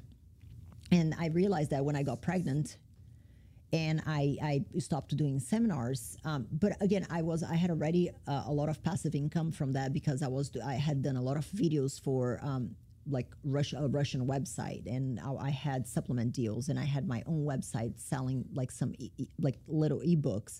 So I had a few things coming in, mm-hmm. but it was kind of like my, hmm, mm, okay, I can't travel as much anymore because now I'm going to have kids. Yeah. Then what? So, but but thank goodness I, I had built the personal brand side of things. Where do you see yourself going in the future? Sky's the limit. Where would um, you like to see yourself going in the future? Um, I would like to see myself growing um, my, my coaching business mm-hmm. like it is now, with having um, a, like um, a good number of coaches working f- under me, um, like representing the, the, the brand, and maybe um, even have like different products that are aligned with me. Mm-hmm. Because here's the thing, like you can have me, but whenever you're talking about a personal brand, it's very hard to pass on. Yeah, yeah, you are the brand. Yes, yeah. and but but there is the loyalty part of it, which right. I can appreciate. But at the same time, like whenever it comes the time, I, I can't see myself ever stop working. Right. Like, yeah. Same. Yeah. Like I'm always go. I enjoy yeah. work. Yeah. Like I enjoy. It's not I, even work. It's just it's a passion. Yeah. Yes, I enjoy like and, and I just enjoy the challenge of yeah. it. Like I really am, and I'm very passionate about what I do. So I think that, but also um, having a few like irons in different fires. Yes, mm-hmm. uh, a few things that come from the same personal brand, okay. but there are different things. Right. You know, I, I haven't found out what those things are gonna be, mm-hmm. uh, but but that's that's the ultimate goal. You know, and and and create uh, like a movement. Like I like, and I know that it's very cliche to talk about creating a movement, but like my head coach, and and I think that it dawned on me um, that my business is is supporting not only my family but a whole bunch of families, mm-hmm. and that's yeah. a big ass responsibility. It is, and and like for some people it can make you crumble, mm-hmm. but I think that for me it has given me. Like it put a f- lit a fire under my butt. Yeah, because too. Now you've got employees that you're putting food on their tables too. Yeah. So with that being said, though, with your business, what are some of the issues you've ran into as far as the business world? And I know I don't want to go in de- detail unless you want to, um, because for me it's been it's the, the hardest part of business has been employees. I think that the hardest part of business is managing people, mm-hmm. like in general. Yeah. Because um, and and that's not a bad thing. I just think that because as humans we all come to a conversation with a different agenda, mm-hmm. even unintentionally. And yeah. there was a. Co- That's a mailman, Athena. She's like, come here, babe. Come here. She's she's like the most. She's a good guard dog, but she doesn't guard anything. She just kind of she just like that. She's like roof, roof, roof, and then That's she won't even go look. She just barks. She's like, I, I think you're here. It's okay. It's okay. she's, she's so hilarious. Spo- Athena's like a little local celebrity. She comes into the gym. Everybody loves her. Oh, everybody wants her. to give her treats. I love her. But yeah, so you were saying you're talking about conversation to people, pe- managing people. Yeah, everybody comes to a conversation with a different agenda. And I was doing a course by Brad Bartholomew, uh, very, very incredibly competent guy who talks. He's a coach, and he talks about communication. Mm-hmm. And he has done courses for um, like the the air, air, air armed forces, and like he has done for Microsoft. And like he's talking to, like he's put himself in a leadership position talking about communication. Mm-hmm. And in the course. We played like a silly game that it was kind of like he would put an object and then you have to say a word based on an object, and then I say a word based on what you said, and then you have to say a word based on what I said. And if you pay attention to it, the conversation, like the, you start with a bottle of water and then you end with like, I don't know, a whiteboard. Mm-hmm. The last word's a whiteboard, because people come with such different agendas right. into a yeah. conversation. And different ideas. So I think that whenever you start to understand that, it makes it a bit easier. Yeah. And at the same time, whenever you are somebody who has a very strong personality, like you have a strong personality, I have a strong personality, it can be very hard sometimes to empathize. Yeah. Which is a problem. Mm-hmm.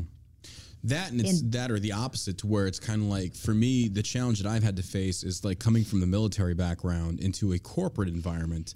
And we're working on achieving that here, but not too corporate, not to the point where you have to walk on eggshells. But the thing that I've I've found is like I have to empathize more instead of being the drill sergeant. But what I found with that, though, and this is this is just my own experience, as anecdotal as that might be, is that people nine times out of ten will take advantage of that. When you can be, it's, it's like you got to understand that line of like, these are my boundaries as this, as the boss. It's like, I can let some things fly or let some things slide. I was like, but at the end of the day, it's like, this is a job. And if you're not performing, it's business. So when I shit can you, you can't take it personally. But I'm talking about not only with employees, employees being like very hard as well. I, I'm like, touchwood, like I've been very fortunate to have very loyal people um, mm. with me, uh, which I'm incredibly grateful. Um, but W even with clients as well, because again, everybody comes with different background, different right. traumas. And the more you start to talk to people, you understand that sometimes the reason why they can lose weight is because their mom used right. to call them fat when they were like three and yeah. they're forty-five and they still think about it. Right. So you kind of need to understand people in a more like humane level, right. which sometimes for me, it is hard. And I'm not saying that is right. I'm saying I'm, I'm I'm just saying that I'm aware that sometimes for me it is hard. Yeah. Because I I know all the the the hardships that I've had through life.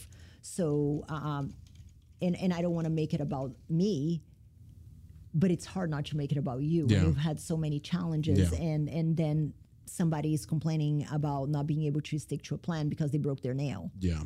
So um and and again, I respect people um having a hard time, and I understand that it is hard. So, and it's finding that balance where you are telling them what's up, mm-hmm. but in a compassionate manner. Yeah. Do you think that always works though, as far as the compassionate side of things versus the blunt force trauma truth style? It depends. It depends where it's coming from. It depends um, how often it's being done. And it depends if you're listening. Because if you're just moving your mouth and talking and not listening, Um, then it can become a problem, because listening you're, with the intent to understand versus respond. Yes, yeah. yes, um, and and and that's actually why I hired a, a head coach who's a counselor. Mm-hmm. She's a counselor. That's worked out wonderful for you. Yes, because she is um, she's able to understand people on a more human level, and then I can keep on being me, mm-hmm. and and showing up with my personal experience and a bit of the tough love piece of it, and um, he, he has created a very good balance as well. But at the same time, she's not like, she's very aligned with what I stand for. Mm-hmm. So she he, supports the mission. She, oh yeah, she's yeah. like fully, and and that's kind of what I want to want to do. Like, I really want to create a mission where, like, women don't feel the need to justify why they want to look good. Right. And I think that it's happening a lot. Like with a lot of the women, they almost want to justify. It's like, oh, my goals are vain. Girl, own it. You're right. entitled to feel your feels. Yeah. You, you, you. There's nothing wrong with wanting to look good. Mm-hmm. And I think that oh, we've, yeah, been not so, at all. Yeah. we've been so brainwashed into, um, like, making people believe that wanting to look a certain way is bad, and that, yeah. um, you know, in what I call the toxic body positivity. Oh, I, I love hate your, that. Love I your, yeah. Love your body at all sides, and I'm like, yes, if it truly, from the bottom of my heart, of your heart, sincerely, you are one hundred percent happy, yeah. I am here for it. Yeah. But whenever I'm talking to a mom mm-hmm. who has canceled vacations with her kids because she doesn't want to put on a bikini, yeah. with a mom who like hasn't had sex with her husband for a year Jesus. because she cannot see herself naked, with a mom who has ripped mirrors out of the the, the bathroom because she doesn't can bear look at herself with no clothes on, and try to tell her that she shouldn't feel this way, but she does. Yeah. And what are we gonna do about it? Yeah. And I think that telling her that she can't feel her feels is toxic body positivity. I agree, one hundred percent agree. I feel like. Uh, I remember a friend of mine, Maria Kang, I believe her name is. I haven't spoken with her for a very long time, but she was the uh, she was the no excuse mom. She went on the show. She did a show. I don't know what you know about her, but she had caught a lot of flack for saying, "I have no excuses. I'm a mom of two or three. I'm still here putting into it. All the rest of you are making excuses." So I think there's, yeah, I, I get where you're coming from on that, to where it's like people, you're either going to find a reason, you'll find a way, or you'll find an excuse. And when you mm-hmm. fail, you've got no one to blame but yourself. So I mean, you can sit there.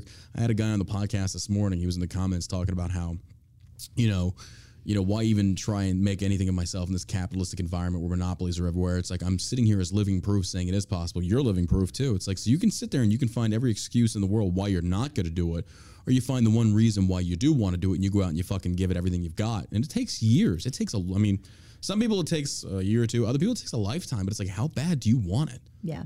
And, and to keep on showing up, I think that because we are living in a time of such instant gratification, mm-hmm. um, especially like with, with social media, and I, I think social media is a great thing, mm-hmm. but Um, it is fueling that instant uh, gratification yeah. that that we have. So people people um, think that everything needs to happen now. Yeah. Like with everything, with success, yeah. with uh, uh, weight loss, with, you know, finding, even like finding a partner, the one thing to take the relationship from here to here yeah. within days, because hashtag couple goals. Yeah. And, and I think that expectations as a whole as well are being a bit skewed by what you see. Yeah. Oh, one hundred percent. one hundred percent. Everything that's posted on social media is a farce. It's like you see, I shouldn't say farce. It's that when you piece it together, these influencers, whatever you want to call it, are showing you snippets of their life that they want you to see. No influencer in their right mind's going to be like, oh, look, this is the selfie, me and my husband, we're just arguing, he just threw a spaghetti plate against the wall. Yeah, it's like, they don't show you that shit, but the humanity like, side but, of things. But again, at the same time, would you want to see that though? Like, that's the thing. Like, would you want to people for people to be airing their dirty laundry? Not dirty laundry, but I, I think, like you said, it, it coincides with the toxic positivity to where we are portraying our lives to be something they're not as a whole. Like how many, so, and this is just me, how many influencers or people with followings, we want to call them, are out there being realistic, like, hey, my husband and I had a fight, but we talked about it. These are the things that we employed to get through it, yada, yada, yada. I don't see too much of that in the fitness space. Mm-hmm. I see more vanity. I see more uh, just lies. Because there are people I, I follow that are, have much larger followings than myself. They're in the political space. And they sit there and they preach about like, God, this guy's like, dude, not two months ago, you were cheating on your wife in Vegas. I was like, you're a liar. And Shots you're fired. No, I'm, just, I'm just saying, it's just, it's these people that they, and I mean, no one's perfect, but it's like, I'm certainly not going to go out there and hold the Bible and say, oh, God's word, blah, blah. It's like, bro, like you do coke off of strippers' asses. You're a liar. Like you're a fucking, I'm not judging you. Hey, live the dream, bro. I don't care. Yeah. But it's like, you are lying to the people and personifying yourself as something. It's like a Joel Osteen. It's like, dude, come on. I was like, nobody's that perfect. You're yeah. not Jesus. Yeah, and I, I, I agree with that. And that's why I don't like the whole idea of having like a quote-unquote online persona mm-hmm. and real persona. Mm-hmm. And I joke saying that I talk too much to be two people, so I might as well just be one. And you, you take it or leave it, you know? Yeah, but it's yeah. true because it, there is nothing um, that is more rewarding, I think. And for you, it's probably the same thing. When somebody meets me in person and they're like, oh, my God, you're like literally the same. Yeah. I'm like, good. Good. Yeah. yeah, that's what I want. Um, and, and I think that, um, and I also feel like um, I personally do not like, and obviously I talked a lot about my relationship with my, my husband here, but that's kind of like was the topic of the yeah. conversation. Mm-hmm. But if you look on my social, I am fairly, um, I'm not going to hide my kids and I'm not going to hide my life because yeah. it is part of m- my, you my existence. Yeah. But I don't overshare. Yeah.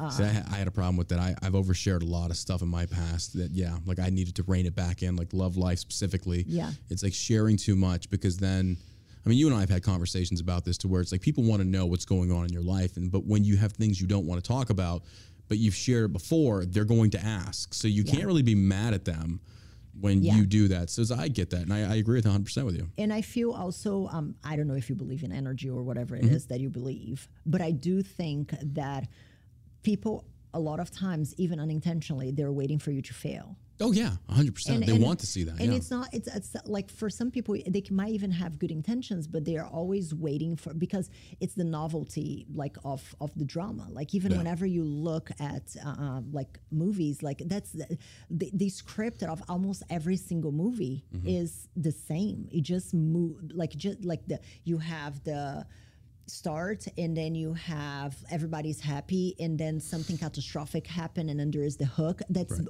b- like storytelling one oh one. Yeah. And that's what people are used to. So mm-hmm. whenever you are in a good place in your life and you're like, look, we're so happy and we love each other so much and everything's so amazing. I love it. People automatically default to seeing the downfall because that's yeah. what is the, the plot. Yeah, true. It's that's the plot. True. Yeah. That's a very good point. So, and, and that was actually uh, Roger, like he's very like reserved. He doesn't really care to be on, on, on the socials and stuff like that. And um, it was even something that he's like, I don't want to be all over the place. Yeah. And even before having this conversation here, I told you before we started recording, I asked for his permission mm-hmm. and I asked him if there was anything that he wouldn't want me to share because, mm-hmm. I mean, ultimately it is his life too. So wait, you're, you're telling me that you didn't do what you wanted to do. You respected what you felt might mean something to him.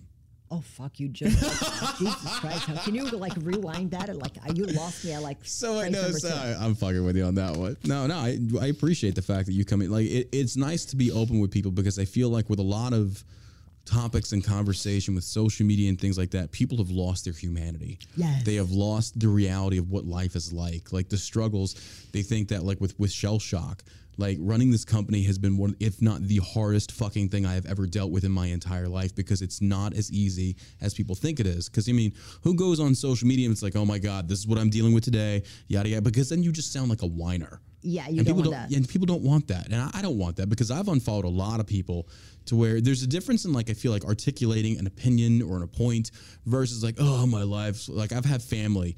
Like, every time you see them, it's like, oh, my God, my life is so horrible. Well, then just fucking kill yourself. Like, I mean, what do you want me to say? Like, Jesus Christ. It's like, do you not appreciate the fact that you've got a clean bill of health? You've got air in your lungs? Like, what the fuck are you bitching about? And and don't get me wrong. I'm not trying to portray that as, like, saying, well, you should never bitch about it.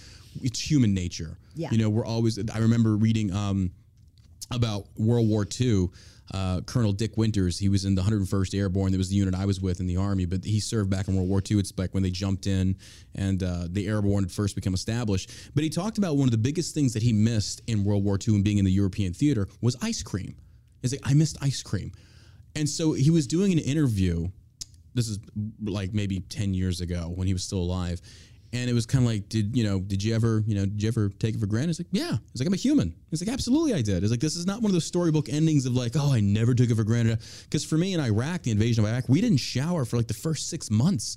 We were literally bathing in the Euphrates. Like, it was disgusting. And it's like, I always told myself.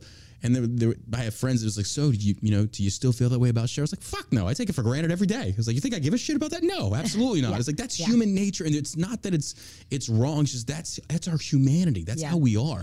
But it's like those rare moments where we can push pause and it's like, yeah, I remember one hundred thirty-five degree heat. I remember, you know, bathing in a river where I watched across the way there was Iraqi dudes shitting in it. And it's like, uh. it's like, you know what? No, you know, right now I'm going to appreciate this nice hot bath I'm going to take or shower. It's like, mm-hmm. but tomorrow I'll probably forget all about that because that's human. That's human nature. I'm a big believer in gratitude. Yeah. Um, and and like every single night, it drives Roger insane because I go to bed after him and I turn the light on and I write on my gratitude journal mm-hmm. when he's sleeping. Uh, but every single night. And um, it's not only a gratitude, but I also write things that I want to accomplish, but I yet don't have. Mm-hmm. But I write it in a way as if I did. Mm-hmm. And I was looking and at the, it's a, like a big, thick thing. So I was able to That's look. What she said. Oh, I wasn't going to let that one go. I was not letting that one go. You set that one up way too easy. I, I was dead. looking at it. It was so big and thick. And I'm sitting there like, oh, don't do it. I'm doing it. I'm doing it. Don't do it. Don't do it. I'm yeah. doing it. I don't care.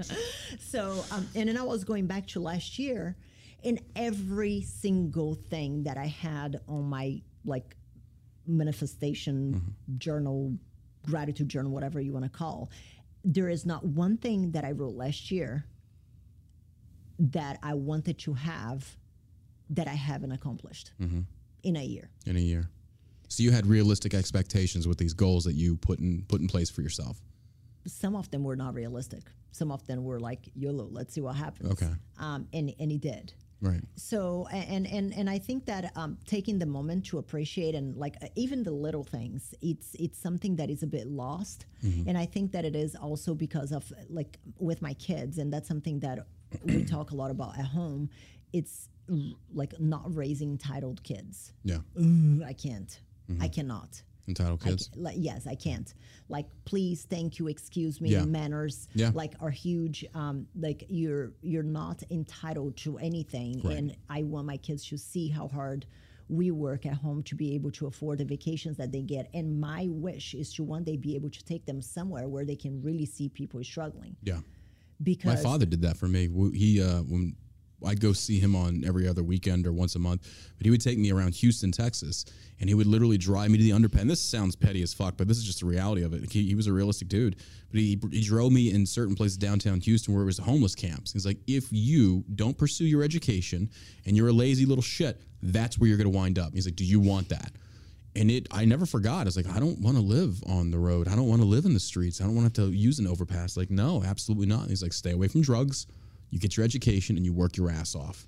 And I never forgot that. He was yeah. right. Yeah. And, and um, like, and I, I'm very hard on my kids, even though they're like four or five, mm-hmm. like if they start to act like little shit because mm-hmm. I got them something and they want to, oh, it wasn't the one that I want. I'm like, okay, cool. And I grab it and I throw it in the trash. Mm-hmm. So you got nothing now. Yeah. Because I can't, I cannot do with entitlement. And I do feel that the way people are, and I'm not parenting expert, full disclosure. There's no such thing as one. Um, and I have no idea. I, like, I think that parenting would be the one thing that I'm incredibly insecure about. Like everything else in my life, I feel very uh, well-versed. Mm-hmm. But uh, with parenting, no idea what the fuck I'm doing. Um, Nobody does. Yeah, but like, and, but it, you... It, And I think that because with everything else, it's fairly easy to have a, like a rough understanding. A left and right limit of where you got to go. Yeah, or a rough understanding if you're going the right path or not. Like right. If you're like in fitness, if you are not eating right and you're not working out and you're like way off track, you're going to notice because your clothes are not going to fit. You know? Yeah, in, I in, agree. In your business. I call that holiday season. Yeah. Oh, I put on five pounds. Maybe it's because all the gingerbread cookies, you fat fuck. I don't want to talk about it. Five pounds is like, nah, like probably more like ten. I don't want to talk about it. And then in business, like it's very easy for you to know if you're going yeah. the right direction or not in a short period of time. Yeah. But with your kids, you like you literally just know if you're raising assholes yeah. by the time they're like twelve, thirteen, fourteen, and ultimately whenever they have a family and they get this shit together. Yeah. And like by then, it's almost too late for you to go back and try to parent your children. Yeah. So um, that is the one thing that I'm like, I, I, I have no idea what I'm doing, but I do know that I do not want entitled kids because yeah. I can't deal. Well, I'd seem to think that the fact that you're even admitting that and acknowledging that shows that you're on the right path because you know what you don't want them to be versus what they should be, what they could be, need yeah. to be. Yeah. And and that's the thing, like Roger and I are very aligned with that, even though we come from very different backgrounds, we're very aligned when mm-hmm. it comes to to that. Uh, and, and obviously we do have our differences um, because of different upbringings, different cultures, different, all the things. Mm-hmm. But we're very sure that we do not want entitled little shit. Well, on that note, where can they find you at on social media? Wow. Um, you can find me on, on the on the gram. Uh, Nathalia Melofit. It's N A T H A L I A, Melofit. Um, and Facebook as well, Nathalia Melofit, Facebook forward slash Nathalia Melofit. And my website. Your website. It's, it's also the same thing. It's Nathalia Melofit. Spell it. N A T H A L I A, Melo, M E L O F I T. Natalie, thank you for coming on the show. Thanks it has been me. An extreme pleasure having you here. Thank you for your uncandid responses, or your candid responses. I appreciate that. It's always good to have somebody that's fellow outspoken, and you're not going to hold back on your opinion. So thank you for being here. I appreciate it. Thank you. As always, this episode is sponsored by Shell Shock C B D. If you enjoyed the episode, you can check it out wherever, iTunes, iHeartRadio, Google, it's all there. So again, thank you for being here. And as always, you stay savage, America.